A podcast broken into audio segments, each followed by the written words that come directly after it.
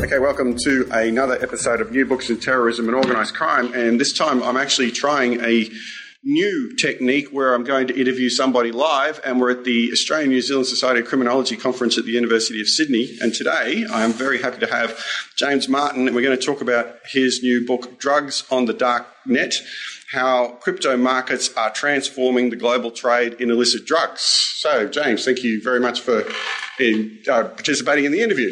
Thank you. Uh, cheers. Thank you for having me. No problem. Um, so, we'll start off, as I said, with our normal question. Tell us about yourself and what your background is and how you come to be interested in this topic and write this book. Sure. Well, um, yeah, as you said, uh, I'm. Um, Dr. James Martin. I'm Director of Research at uh, the Department of Policing, Intelligence and Counterterrorism at Macquarie University. Uh, I also convene the criminology program there, and uh, I guess I fell into researching this by accident. It's, it wasn't traditionally my field, the sort of online crime space. Uh, my PhD research was on uh, South African vigilante gangs, which I guess is quite a different, Very different. area. Uh, although there were some theoretical similarities between this research and that earlier research as well. But um, it was mainly through uh, hearing about Silk Road through the media, and I uh, knew some people that had used the site uh, for various purposes. And when, as an academic, when you hear about something that sounds astounding, you know, I think you know, everyone's, every academic's first impulse is to say, okay, well, what's been written, what's been done about it yet? And I realised uh, at the time, and still to an extent uh, to the present, there's remarkably little uh, research has been done in this area. So I sensed it was uh, a bit of a vacant space Yep. and uh, a bit of unmapped territory. So I thought to go out and map it myself. Take the opportunity when it arises. Yeah. Absolutely. Uh, I think it's a fascinating area. I've only ever seen one other presentation at a conference about it, and that was two years ago at the American Society of Criminology. So I think I was telling you yesterday. And that one even was purely descriptive. Hey, there's a thing called Silk Road, and this is what it does. Now, since then, Silk Road's been closed down. Do you want to give us a, a bit of a background to even this? What is Silk Road? How it worked, and the uh, infamous character behind it, and how it was closed down? Sure. Well, Silk Road was, uh, I guess, uh, the best known crypto market. It wasn't the first one. Uh, there are a few uh, uh, sort of forerunners to it, but it was definitely the, the best, the most well known, and it really popularized it. It brought this online uh, darknet drug trade in particular into the public spotlight. Um, it was, uh, it looks uh, like I should say, allegedly, um, the guy behind it, Ross Ulbricht, uh, the Dread Pirate Roberts, um, he had this idea basically as soon as uh, the Tor network, which is the darknet, it's an encrypted part of the internet. Um, that had been running since about 2003. That was set up with the, uh, the help of US naval intelligence a few uh, public private organizations. Ostensibly, it allows people to communicate um, online but have their identity and their location scrambled. Um, so that's part of the communications technology.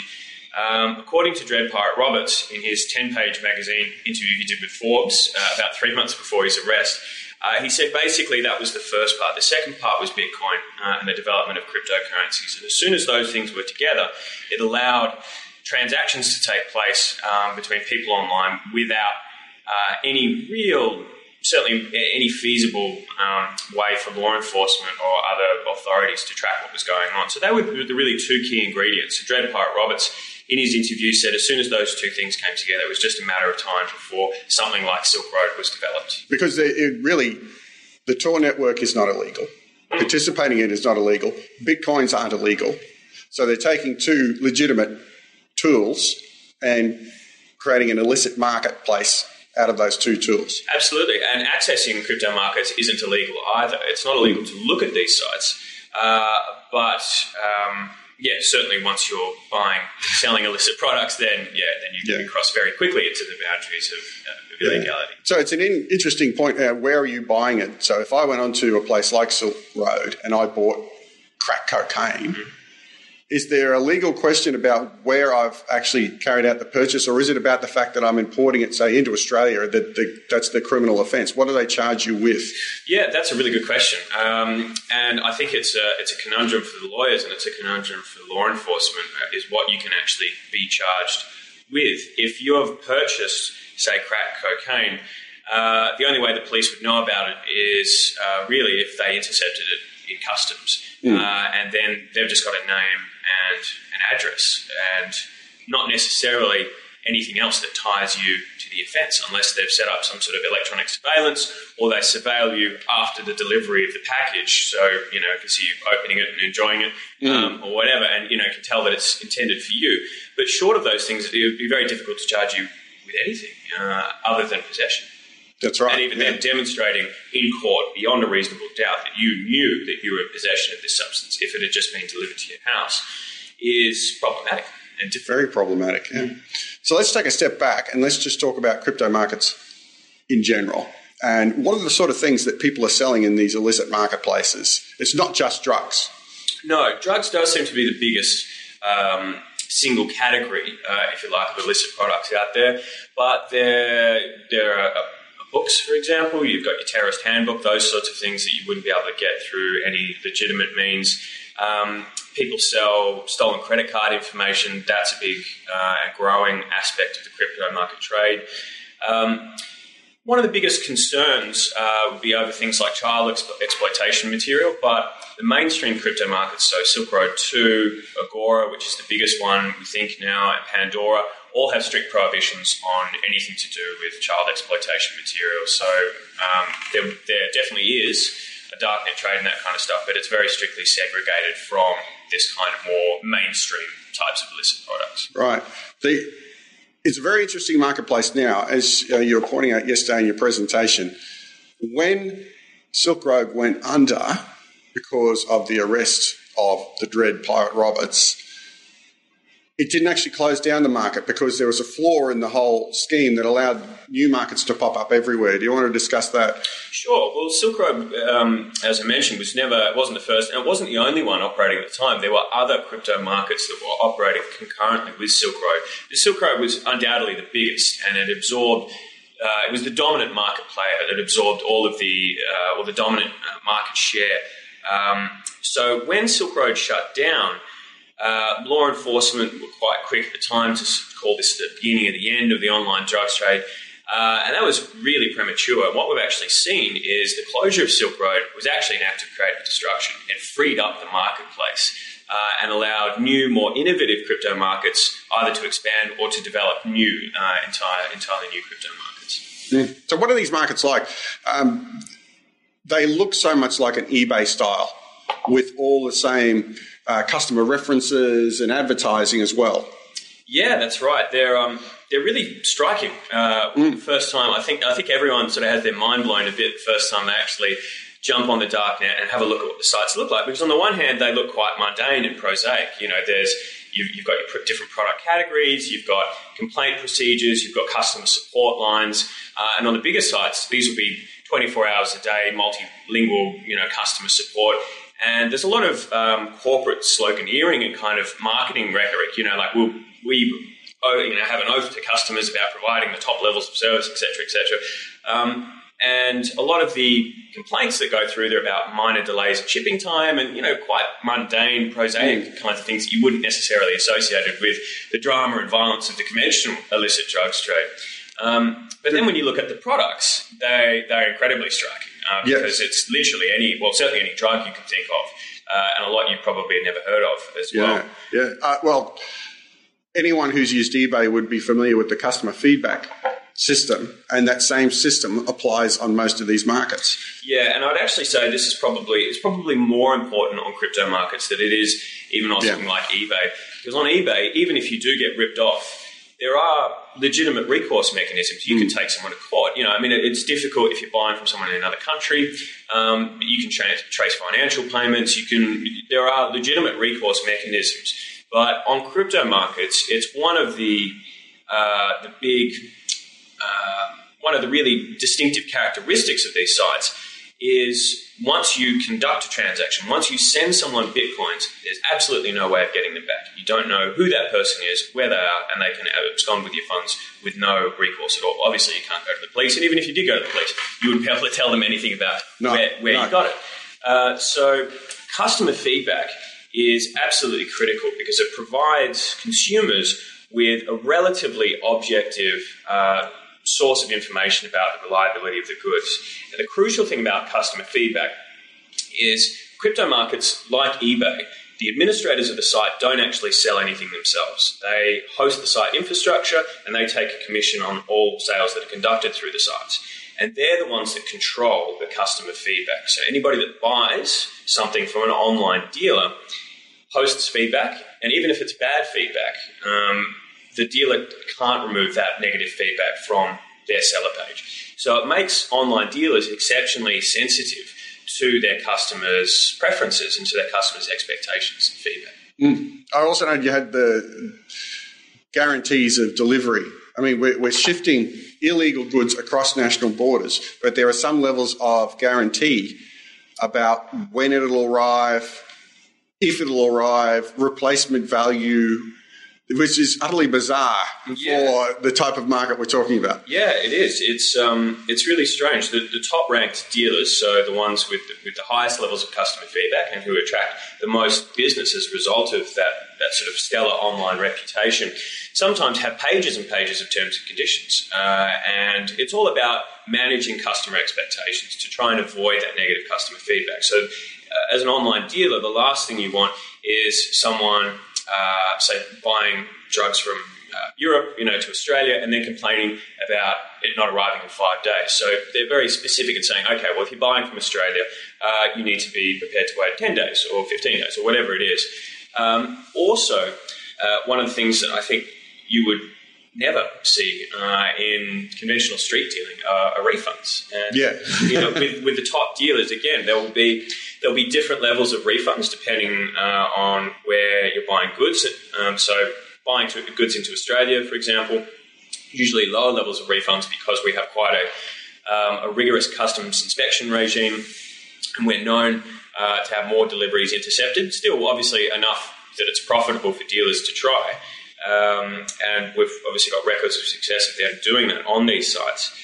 Um, but what about the, the, the, way they're sending this? So they're getting things successfully through customs in Australia, and Australia is is is as you said a very strict um, customs regime. We scan everything that comes through the post, and I'm assuming the post is the place that these things are usually moving, especially if they're moving in ten days. So what are they actually doing to get these things through? Yeah, well, this is the really clever part, I guess. Is mm. um, I mean, drugs are being sent through the post for a long time. Yeah. So as long as there's been posts, people have been sending you know things that um, contraband and particularly drugs uh, from place to place. What's different about what's happening now is uh, back in the pre-crypto market era, or, or even the pre-internet era, uh, if you wanted to send drugs in the post, you really had to figure out how to do it by yourself, and you're accepting all of the risk yourself in trying to figure out how to do that. You're the one who cops the loss of funds if it's intercepted. You're the one that gets arrested and goes to jail if, if you stuff it up. What's happening now is that the top ranked dealers are starting to actually uh, provide information to the rest of the crypto market community about how to conceal drugs effectively and, def- and defeat the different interdiction tools that are out there.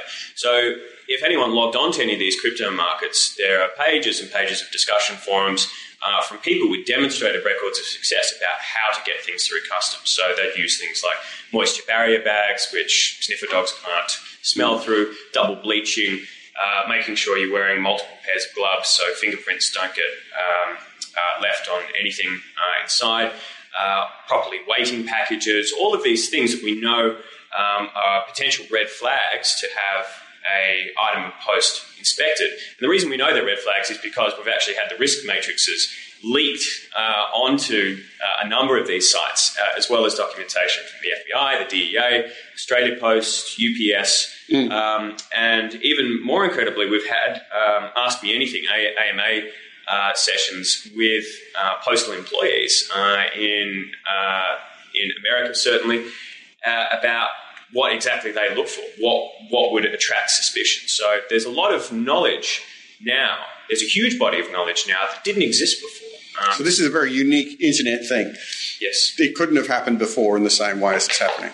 Absolutely not. And what it's what we're seeing is the long-term strategic knowledge advantage that law enforcement used to have, that customs used to have, because customs agencies around the world would talk to each other, and certainly yeah. national police forces would talk to each other, talk to postal companies, and develop intelligence, develop these risk matrices so that they could have um, highly effective, efficient ways of targeting high risk items of post.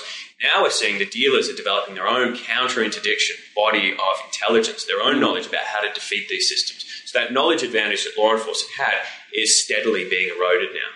Wow. Uh, yeah, made a great comment yesterday that a lot of people, when they're buying products, are warned to not throw out their junk mail because that may be the mechanism they're using to get the drugs to them. That it's so well disguised, it just looks like normal junk mail. Yeah, there's um, uh, for obvious reasons, dealers are, uh, are reluctant to specify, and they, and they make uh, they they make specific on their sites, not for people to reveal how it was Yeah. concealed in um, customer feedback, that sort of thing. But yeah, the comments on those sites don't throw away your junk mail because they've had customers have complaints, give them negative feedback because they've said, "Oh, my stuff hasn't arrived," Ah. and this is this is how well it's concealed. Even people who are waiting for it, expecting for it, going through their mail, looking to see it, don't actually even know when it's arrived. So, very sophisticated concealment techniques um, that so far, with the top dealers, they're, they're, they're confident in defeating any customs regime. Wow. And this is very much a retail market, or is there a wholesale component to it as well? It, it looks as though there's a mixture of the two. Um, it- there's been some research done recently um, that indicates as much as 40% of the crypto market uh, marketplace could be um, wholesalers, so dealers buying online and then using that to sell on. Uh, there is contention around that. It's difficult to define exactly what, how much is personal use. Personal use varies from person to person. But I'd say the bulk of what we can see, at least on these sites being traded, is for uh, for retail, personal customer use. Yeah, yeah. And it- seems to be the place that you'd be attracted to if you were trying to buy. It would be a safer option because, well, I don't know. Has there ever been any police um, uh, undercover work being conducted where they pretended to be a seller? Uh, I don't know, actually. I don't know about pretending to be a seller. Uh, certainly, that they uh, have and have admitted, um, including the FBI and the AFP, um, the Australian Federal Police, uh, to posing as online buyers to try and gather information. But posing as a seller would be potentially problematic. A because you could be accused of entrapment, but also uh, I imagine that the police don't necessarily want to target the end users. No, Uh, and true. if it's predominantly a retail market, um, that's what you're going to get. Yeah, yeah. It'd be very hard to investigate. I don't know what you could do. As you were saying, they couldn't close down the technology. The technology was sound. How did they actually capture uh, um, Dread Pirate Roberts in the first place? What techniques did they use? It was a multi-pronged investigation, so there were people working on the cyber element, um, basically going through digital footprints, and uh, they they figured out who he was. There was um, a comment that Dread Pirate Roberts had made spruiking Silk Road right when it was begun, and that's one of the weaknesses. Yeah. was one of the weaknesses back. Uh, back when Silk Road was operating, was how how do you popularize something that's hidden in Yes. the darknet? So if you could trace back and find the first mentions, well, obviously it would have to be someone who knew something about how the site was running. Uh, so basically, that's you know the FBI was uh, looking back in time to try and find those original comments, and then they found it was linked to his real name uh, and his real address. So they were getting an idea of who he was. Concurrently, there was a uh, an undercover investigation. Um, it looks as though uh, Dread Pirate Roberts refused to buy some bulk drugs that some that an undercover agent wanted to sell him, but he referred them to one of his moderators. The moderator was compromised by this FBI sting, and then the moderator was compelled to blackmail Dread Pirate Roberts. Um, And uh, eventually, Dread Pirate Roberts called in. Uh, it looks as though all of this is allegedly, I should say, uh, is alleged to have called in a hit Yes. um, from some undercover FBI agents who were trying to advertise hitman services on Silk Road. Uh, but again, interestingly, this is um, this information's come out, but the FBI haven't charged him with uh, with attempted murder because they were posing as the hitman. So, yeah. It's potentially entrapment as well. That brings me back to something I, I forgot to ask you about earlier when we were talking about the marketplace. This ethical customer service isn't the end of the ethics of the people who are running these very libertarian people running their drug sales. They also uh, often have limits on what they'll allow to be sold on their sites. Yeah, absolutely. It's not a um, it's not a value free zone. Hmm. You know, there was there was a, an interesting newspaper article that described it as uh, Mos Eisley spaceport. You know, the place where Wars. the wretched hive of scum and villainy, where you know, anything's for sale, and that's really um, that's a colourful, but it's a really inaccurate uh, Yeah. description of these sites. They're not value free zones. Um, there are often quite uh, explicit rules about what can and can't be sold. Um, usually, what you will see is nothing involved um, in the harming of uh, other people. So, um, you will see yeah, strict prohibitions, for example, on child exploitation material. Um, but then you, you will see some sites sell weaponry, for example, um, firearms, tasers, that sort of thing.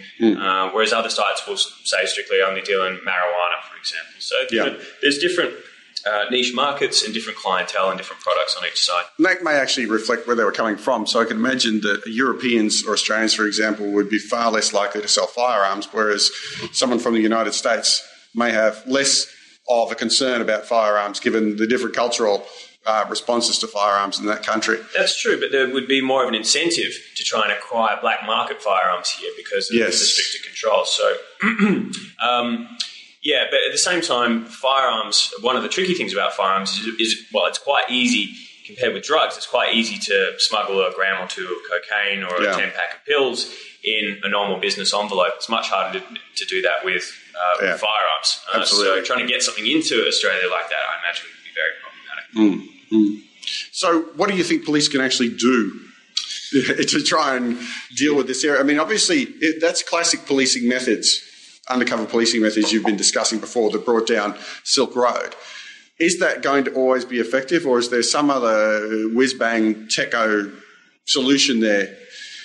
Yeah, I think um, I think undercover will become less and less effective. I think people have realised now, particularly with it being public knowledge, how Dread Pirate Roberts was taken down, uh, or part of his takedown was through this undercover operation. Will just make people more and more protective um, online and, and make sure that they're not exposed to that kind of investigation. So I think it is a bit of a one-trick pony. I don't think that, that law enforcement will be able to rely on that strategy uh, again in the future.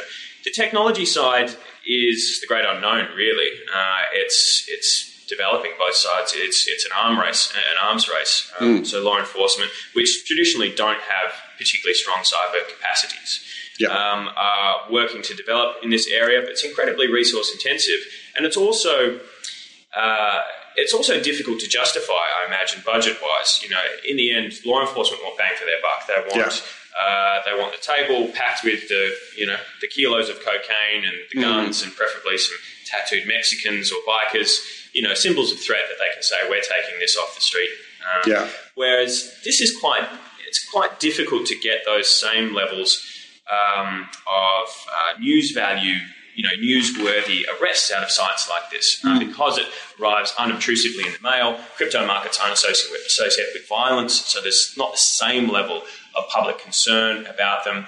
Uh, and we would have to guess, or there's been little work done on this, that a lot of the customers using these sites would be relatively middle class people with uh, computers, bank accounts, enough education to be able to operate these systems. So, again, not the kind of drug users necessarily that are the greatest concern to the general public either. Right. So, what's the future for all of this?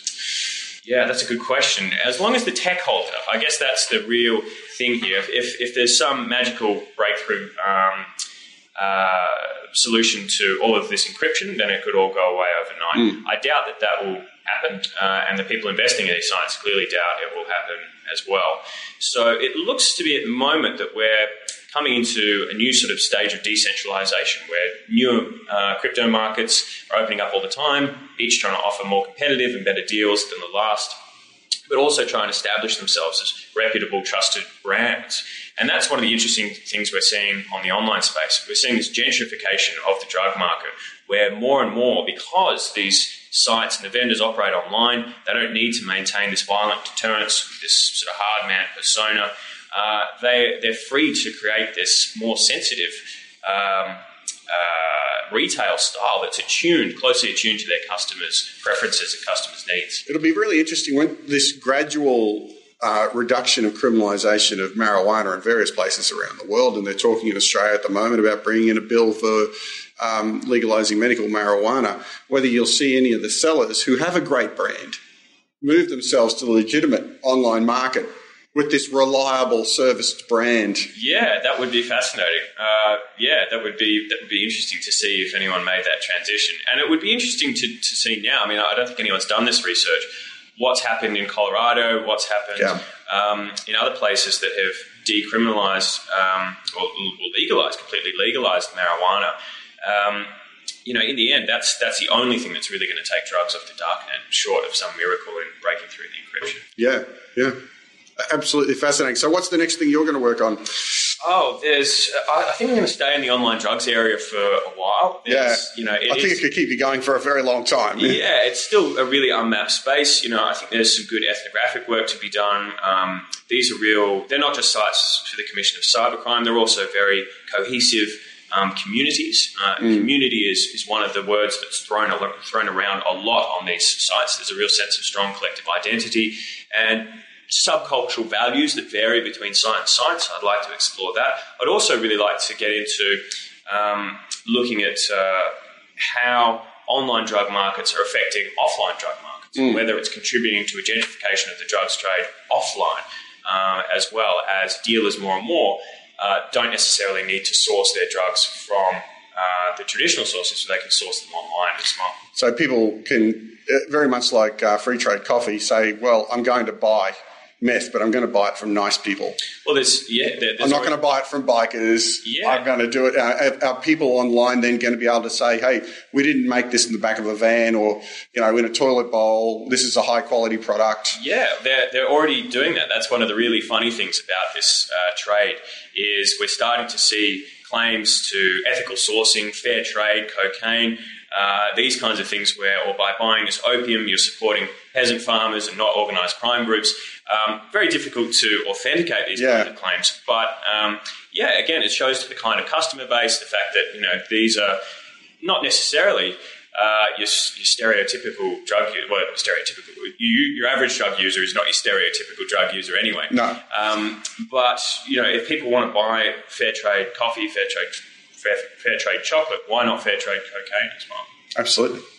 Okay, well, thank you very much, James Martin. Uh, we've been discussing your book, Drugs on the Darknet, and this is a Palgrave Pivot book, which I highly recommend. Palgrave Pivot, I actually published with them as well. So if anyone wants a good read and they turn around very quickly, these, these books, I would recommend that you go and definitely read this one. This will give you a very unique view on the way that uh, drug markets can work. So thank you again. Thanks, Mark. Okay.